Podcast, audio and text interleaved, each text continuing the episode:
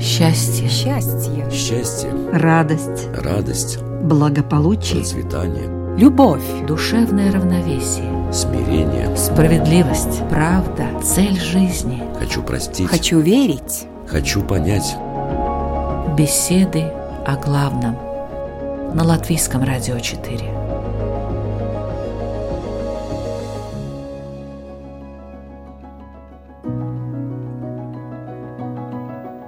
Здравствуйте, это «Беседа о главном» в студии Латвийского радио 4 Людмила Вавинска. Есть вещи, которые задевают нас больше всего, которые вызывают не просто обиду, даже не злость, да и гневом это не назовешь. Это какое-то глубинное чувство, пронзающее нас насквозь, можно сказать, выжигающее в нас энергетическую дыру, заделать которую будет очень и очень сложно, а порой и невозможно. Осквернение и унижение. Человек долго помнит эту боль, но как с ней жить? Что делать? Можно ли восстановиться? И какова судьба тех, кто совершает осквернение и унижение? Сегодня в беседах о главном говорим об этом с раввином Исраилем Айзеншарфом. Добрый день. Добрый день. И православным священником Александром Шабельником. Здравствуйте. Добрый день. Осквернение и унижение. Как поступать в этих случаях? И мы начинаем наш разговор.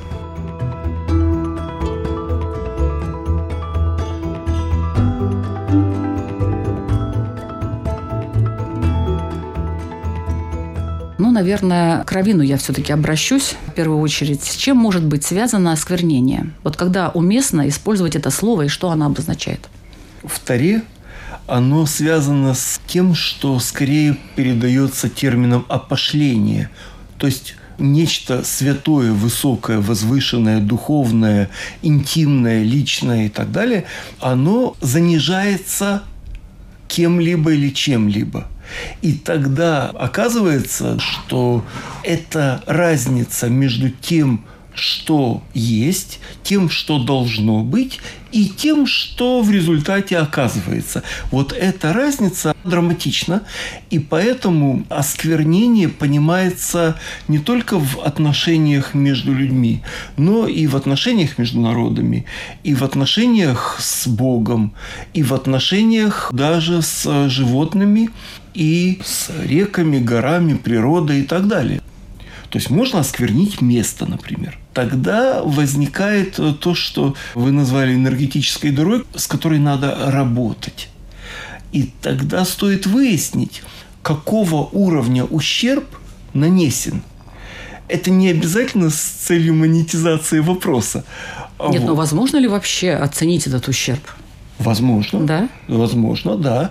И, скажем, даже легкая пощечина, например, в прилюдном месте, которая не приводила к членовредительству и к каким-то последствиям с организмом, она в результате стоила тому, кто это совершил, 50 золотых монет. При том, что средняя зарплата годовая была в те времена 3-4 монеты. Можете себе представить, какая это сумма. То есть сделано оно не для того, чтобы обогатить обиженного, а для того, чтобы профилактически предотвратить повторение подобного безобразия. Тогда такой вопрос. А вот осквернение и унижение, разница все-таки же существует? Существует. Унижение – это связано с личными переживаниями, а осквернение может быть не связано. Например, осквернение имени может быть, осквернение Бога, осквернение какого-либо места. И тогда возникает ситуация, потенциал который часто не учитывается. Например, для одной категории населения это место, этот памятник, это имя обладает определенной духовной значимостью, неважно, исторической, культурологической, эстетической, а для других с точностью до наоборот. И тогда надо искать компромисс. Если этот компромисс не ищут, и ситуация игнорируется, она никуда не девается, она загоняется, то, что называется, под ковер общественного сознания, и там накапливается, никуда не деваясь, и потом она взрывается. И это может быть, скажем, осквернением представлений о справедливости, о правосудии. И тогда накапливающаяся несправедливость вызывает ощущение осквернения закона. И в конце концов она находит себе выход, как правило, выход деструктивный, никому ни на здоровье, ни на пользу. И если бы это учитывать заранее, то есть не идти по следам уже случившейся ситуации, разгребая последствия ошибок и преступлений, глупости, а заранее. Вот это называется мудрым подходом, к которому призывает и письменная Тара, которую мы знаем как Пятикнижие, и устная Тара, которая называется Талмуд. Православие, были ли такие случаи осквернения святых мест, например? Вы припоминаете? Ну, лично я, слава богу, не видел ничего такого. Но вообще-то, конечно, 20 век, например, история нашей церкви изобилует Уничтожение храмов. храмов, mm-hmm. надругательством над святынями, мощами святых, изъятие священных сосудов для продажи под предлогом необходимости голода. К сожалению, 20 век он нам дал много таких примеров. Ну а сделали какие-то выводы после этого? Как вы считаете, вообще общество сделало выводы вот после того, что происходило? Или это возможно и вот в 21 веке? Для христианина вообще стоит более такой внутренний вопрос отношения твоего к этому всему, что происходит, допустим, что на твоих глазах происходит. И вопрос тоже такой, оскверняется ли святыня, если ее осквернили. Мы знаем вот такие... Тут ваш прямо какой-то каламбур получился. Оскверняется, если ее осквернили. Так ее осквернили или ее ну, не вот, осквернили? Например, э, у нас в Евангелии описана история непростых взаимоотношений пророка Иоанна Крестителя и Ирода и его, так сказать, незаконной жены, по наущению которой голову Иоанна отсекли. И эта дама, которая ушла от одного мужа, пришла к его брату, которая была обличаема Иоанном Крестителем, она ненавидела его, она взяла эту голову, как самое дорогое сокровище, колола иголками его язык, а потом бросила в отхожее место. Ученики нашли эту голову, отмыли и похоронили. И для христиан это была святыня. Такие тела, тела мучеников, голова пророка, потом целая большая история, что там с этой головой происходило. Было второе обретение, третье обретение. Вот святыня состоит в том, что ее невозможно осквернить. Или, допустим, такой вопрос. Если человек недостойно причащается, он оскверняет святые дары или нет? Тоже святые дары невозможно осквернить. То есть человек может в себе в осуждении причаститься. Ну, есть вопрос, например, оскверняет ли человека его какие-то физиологические отправления. Это еще идет из Ветхого Завета. Есть законные такие вопросы. Человек может в определенных своих состояниях входить в церковь.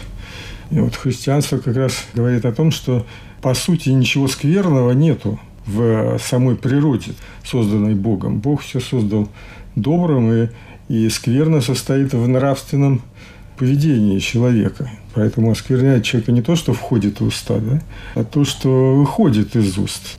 Помышления злые, злоба, гнев, гордыня. Вот это человек оскверняет. Поэтому то, что осквернили храмы, превратили их в овощные хранилища, то же самое, что было и в Библии. Мы знаем историю разрушения храма, историю ветхозаветного храма, как его осквернили при Антиохе, по-моему, Епифане. Это было таким и оскорблением людей, и унижением, но люди понимали, что это поправимо. Гораздо хуже, если сам вот этот вандализм, мы называем осквернение, допустим, могил, церквей, называют вандализм.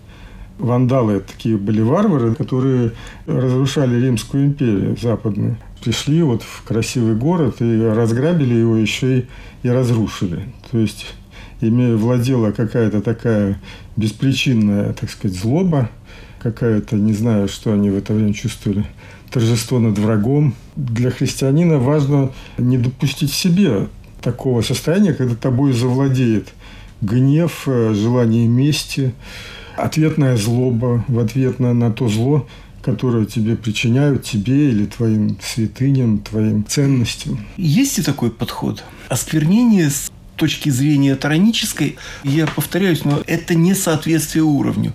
Например, есть уровень храма, неважно, как его понимать. И если человек находится в состоянии не соответствующем этому уровню, я сейчас не беру этические категории, просто он там оказался в ситуации, испачкался, замазался, я не знаю что, ему туда входить нельзя. Этически он состоялся, этот человек. Но для этого места это состояние, это качество человека не подходит. И это называется скверно. И поэтому к вопросам чистоты, в том числе ритуальной, подходили очень и очень щепетильно.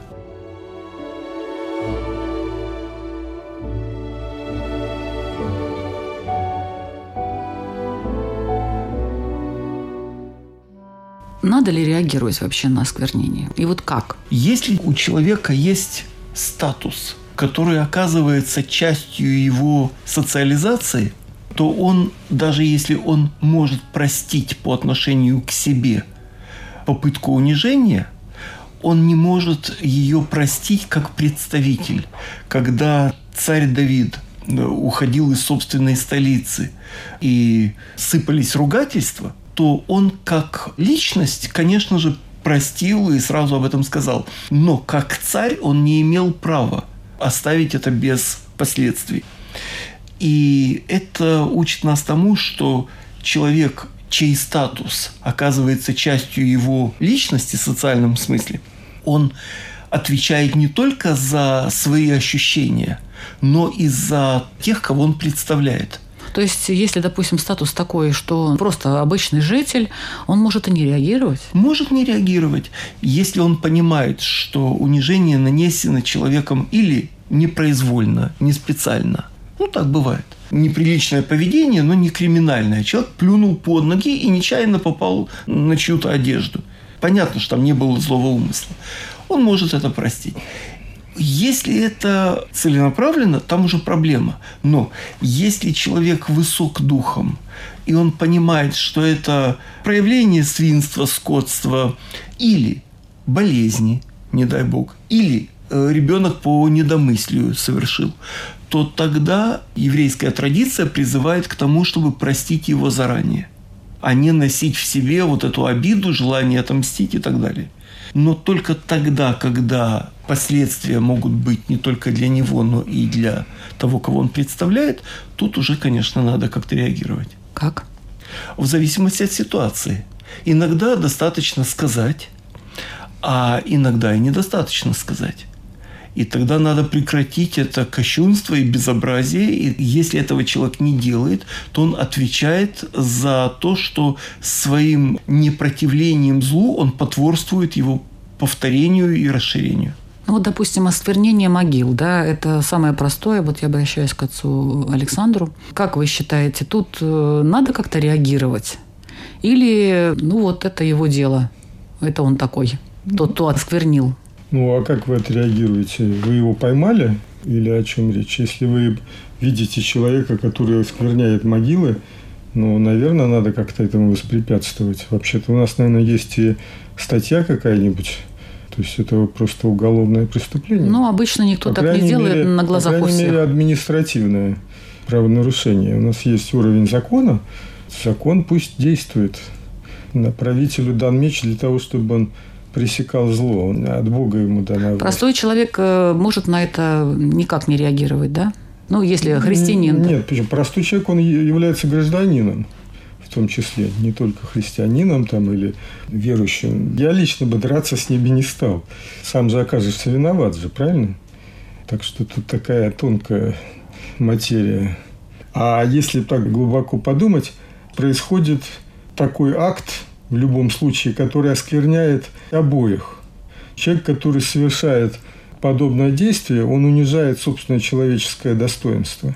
Унижая других, оскверняя чужие святыни, он показывает тем, что у него вообще нет так сказать, никаких святынь.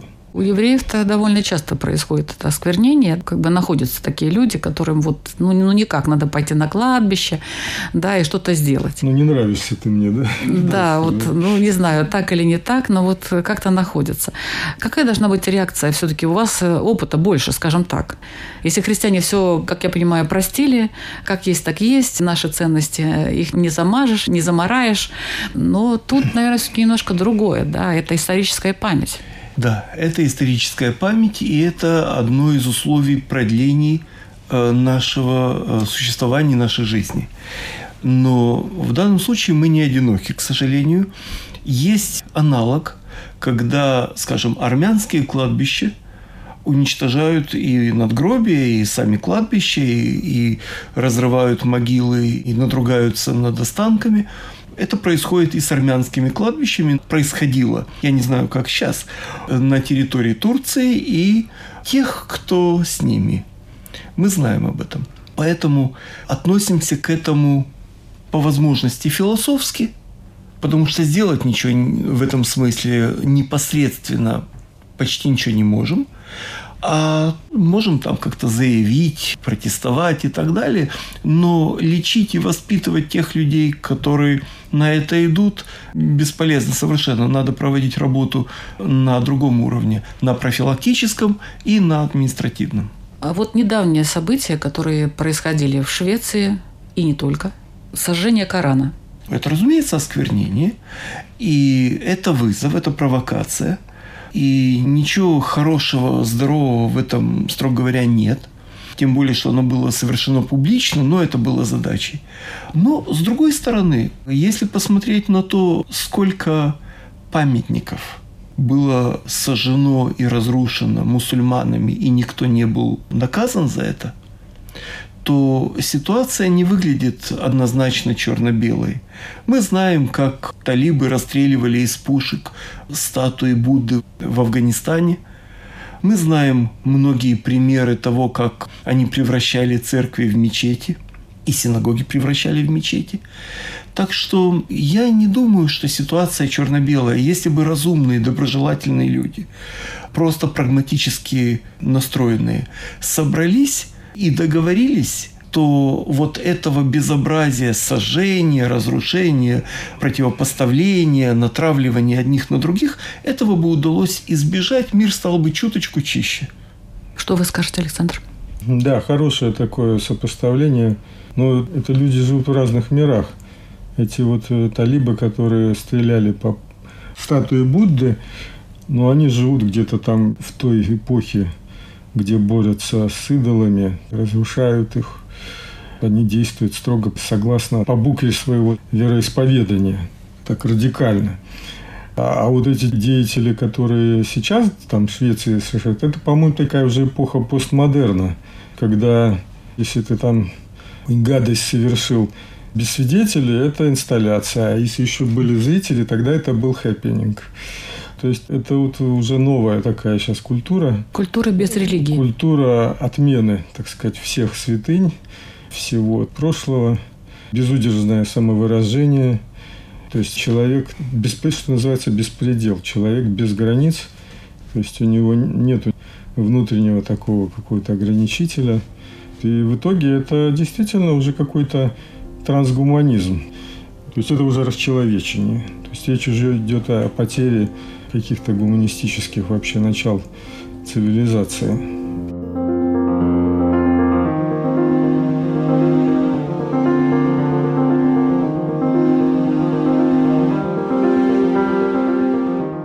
Проблема, на мой взгляд, заключается не в тех, кто сжигает, разрушает, стреляет по памятникам, сносит их. Мы знаем, это происходит на всех континентах, к сожалению. Но я вижу проблему в том, как общество на это реагирует. Всегда есть люди радикально настроенные. Но реакция общества указывает на состояние общества. Если оно остается безнаказанным и даже не осужденным, например, как сожжение э, одного из семи чудес света Александрийской библиотеки, где собирались рукописи, копии, манускрипты и целая индустрия сохранения информации нескольких цивилизаций существовала там, оплачиваемая и системно поддержанная государствами, филантропами и так далее. И арабские завоеватели ее сожгли, эту Александрийскую библиотеку.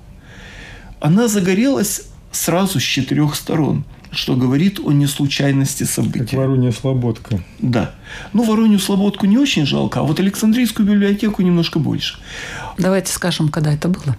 Это был, если я не ошибаюсь, 648 год. Ну, то есть давно. Давно. Но дело не в том, когда оно было, а как к этому относятся сегодняшние представители этого учения. Если те события не осуждены – им не дана этическая оценка, то в таком случае они являются пассивными соучастниками тех безобразий.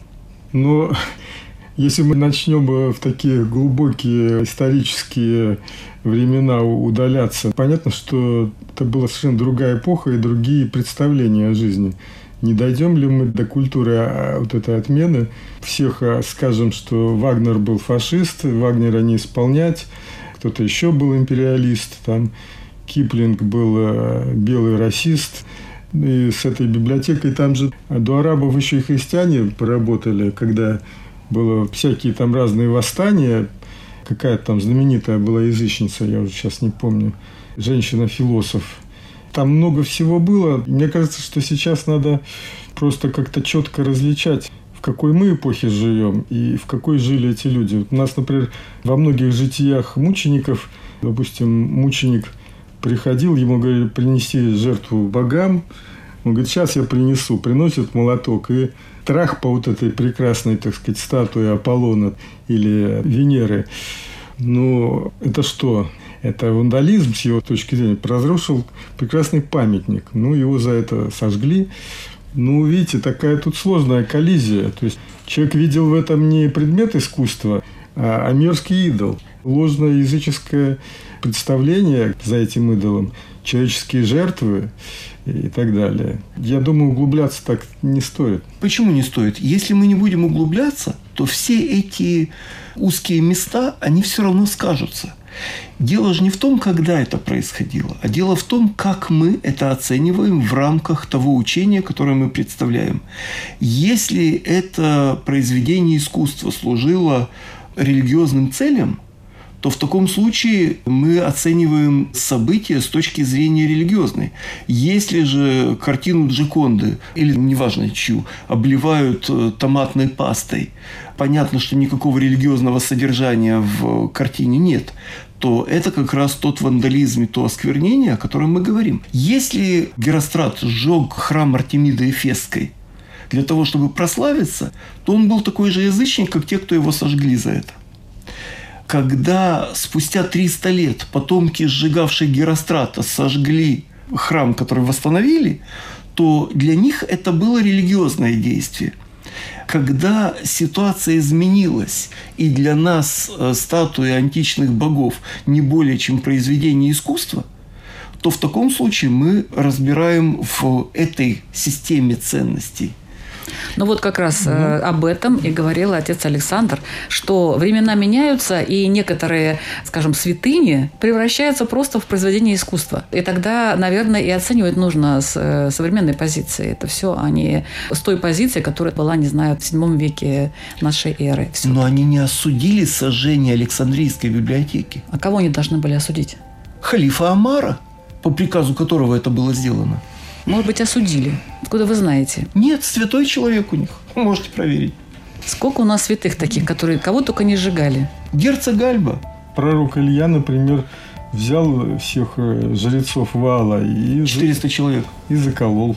Зарубил. Зарубил. Да. Зарубил. Но это были комиссары, по наущению которых людей убивали за... Ну, то есть оправдание есть. Но если, если ты можешь свести огонь с неба, как пророк Илья, тогда, может быть, тебе даны такие полномочия.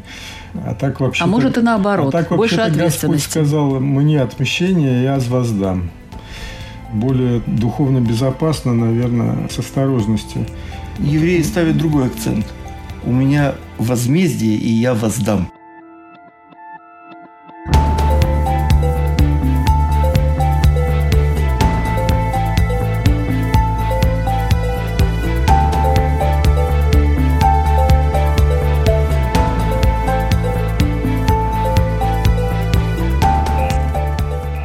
Слушаете программу «Беседа о главном». Сегодня мы обсуждаем тему осквернения и унижения, как поступать в этих случаях. И в разговоре участвуют православный священник Александр Шабельник и раввин Исраэль Айзеншарф.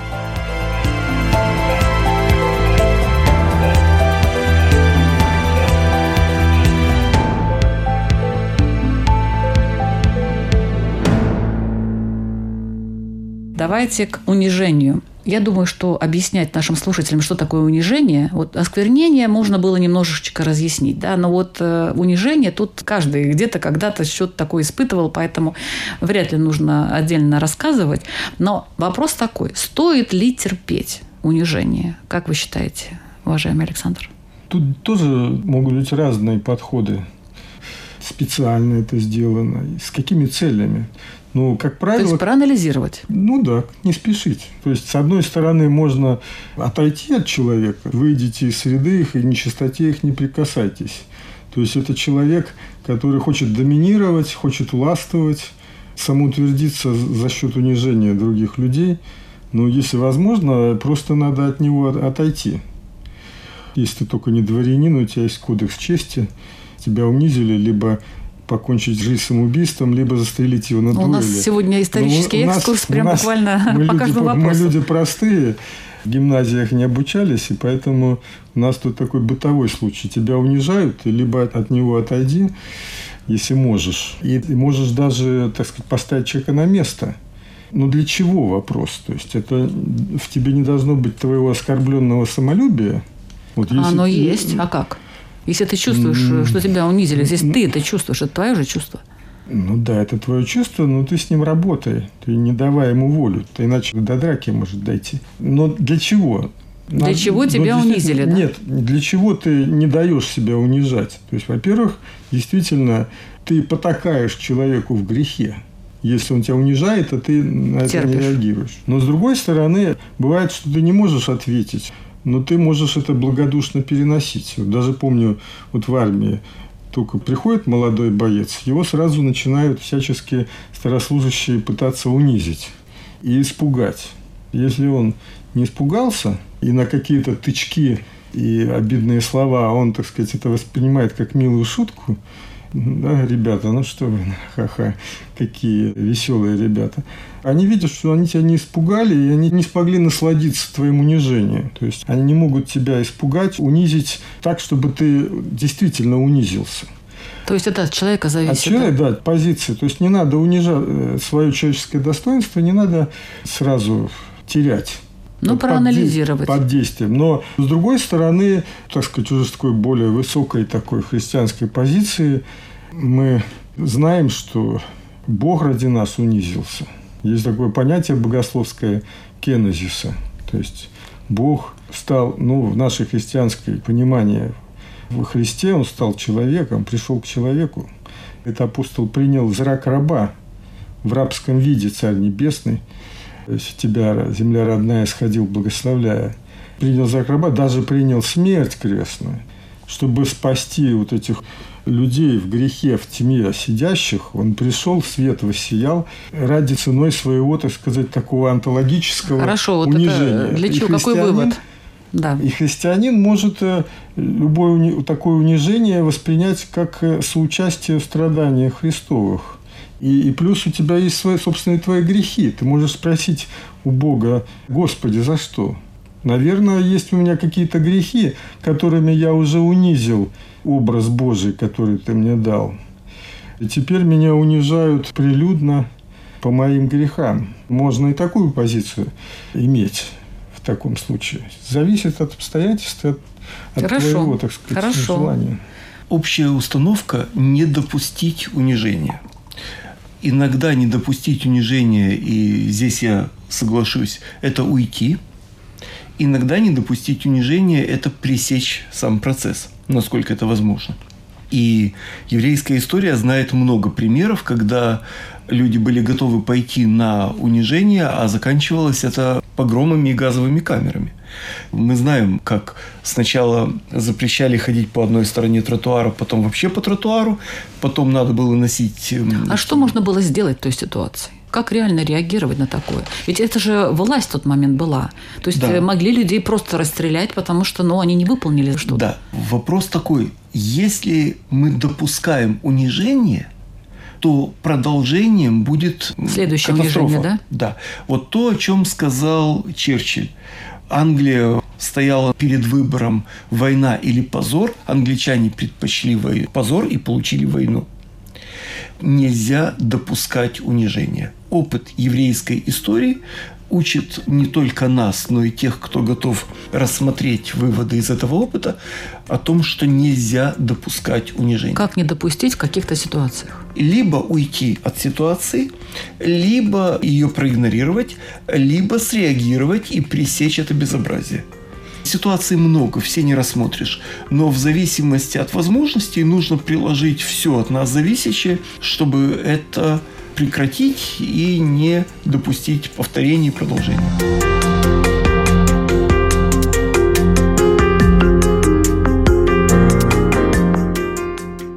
Вот есть же такой вот э, метод воспитания ребенка, не знаю, там сознательно, несознательно, но унижают. Ты еще маленький, ты не понимаешь. Я лучше знаю, например, где-то, да, ребенок хочет высказать свою позицию, а ему говорят, «Да ты вообще молчи, у тебя нет ни опыта, ничего, следуй тому, что я сказал. То есть вот это вот стремление родителей к просто вот такому безграничному подчинению, оно всегда основано на унижении. Да.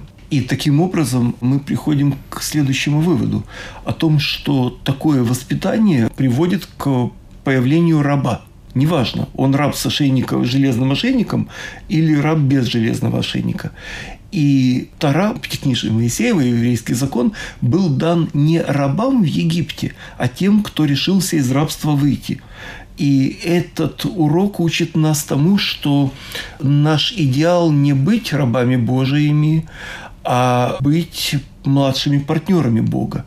И поэтому слово, которое переводит как раб, еврейская традиция переводит как служитель. Можно и так перевести. Рабочий, работник, слуга, служащий, служитель. Или раб. И тогда перевод говорит больше о читателе, о переводчике, чем о смысле текста. Кем ты хочешь быть? Кем ты хочешь вырастить своих детей? Рабами, чьими-либо, или свободно выбирающими партнерами с достойным выбором. И тогда мы приходим к понятию миссии, которая настолько превышает пределы, что никакое унижение человека миссии коснуться не может. И если он что-то предпринимает, то только для того, чтобы эта миссия была э, выполнена наилучшим образом. Все-таки понятие раб Божий, ну или слуга Божий, оно предполагает, что я только Божий раб. Не делайтесь рабами человеков. Вас Господь искупил, выкупил из рабства. Апостол говорит, вы сыны света. Что общего у сынов света с сынами тьмы? Можно ли сделать так, чтобы человека никогда не унижали? Дайте какой-то лайфхак нам, уважаемый отец Александр.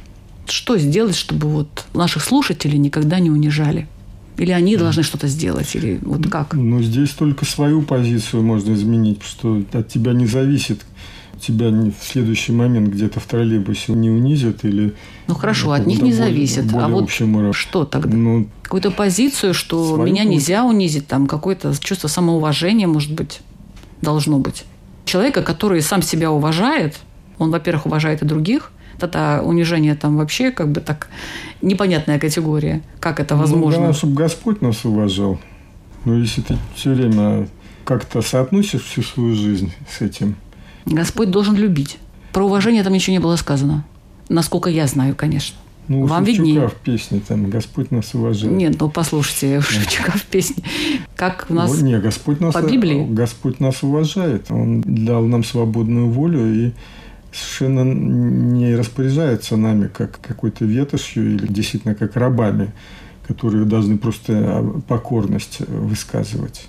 Он нас назвал друзьями и сынами. Мы должны действовать соответственно. Поэтому если твое внутреннее достоинство ты сам не унижаешь грехом или недостойными поступками, и тогда у тебя есть некий такой стержень, который не позволит тебе сломаться и не позволит тебе унизиться, когда тебя унижают.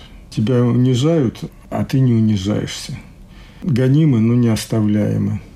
Все нас почитают умершими, и вот мы живы, апостол так говорит о христианском мирочувстве, таком парадоксальном. Мы как позор перед человеками. Язвы, говорит, я, я язвы Господа на теле своем ношу, а живу. И любящему Бога все содействует ко благу, говорит апостол. Можно ли сделать так, чтобы вас никогда не унижали? Как это сделать, уважаемый Равин? Есть э, целый комплекс мер. Первое, нужно постараться не попадать в ситуации с таким обществом таких людей – насколько это от нас зависит. Второе, если же это происходит, то набраться мудрости и доброжелательности и понять, что тот, кто это делает, он портит себе, а не нам. И, наконец, надо быть сильным во всех смыслах чтобы и не хотелось, ну так, для профилактики, и не хотелось. Это не обязательно физическая сила, может быть и так тоже, кстати. Это может быть сила статусная, сила физическая, сила моральная, и моральная да. И тогда человек вращается в таком обществе, где унижение не принято, и если он оказывается в другой ситуации, мы же не в теплице, не в вакууме живем, тогда ему хватает мудрости не обращать внимания на собака лает, караван идет. А созданный по образу и подобию мы имеем в виду, что души наши лично от Бога, и таким образом каждый из нас сын Бога, дочь Бога, а друг другу мы братья и сестры с точки зрения Бога. Вот и все.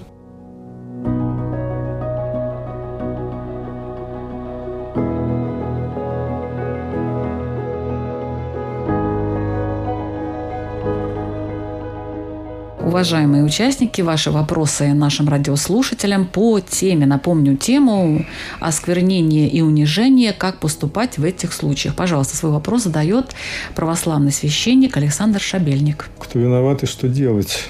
Ну, действительно, как себя вести, когда тебя унижают. А еще хуже, когда унижают твоих стариков или твоих детей.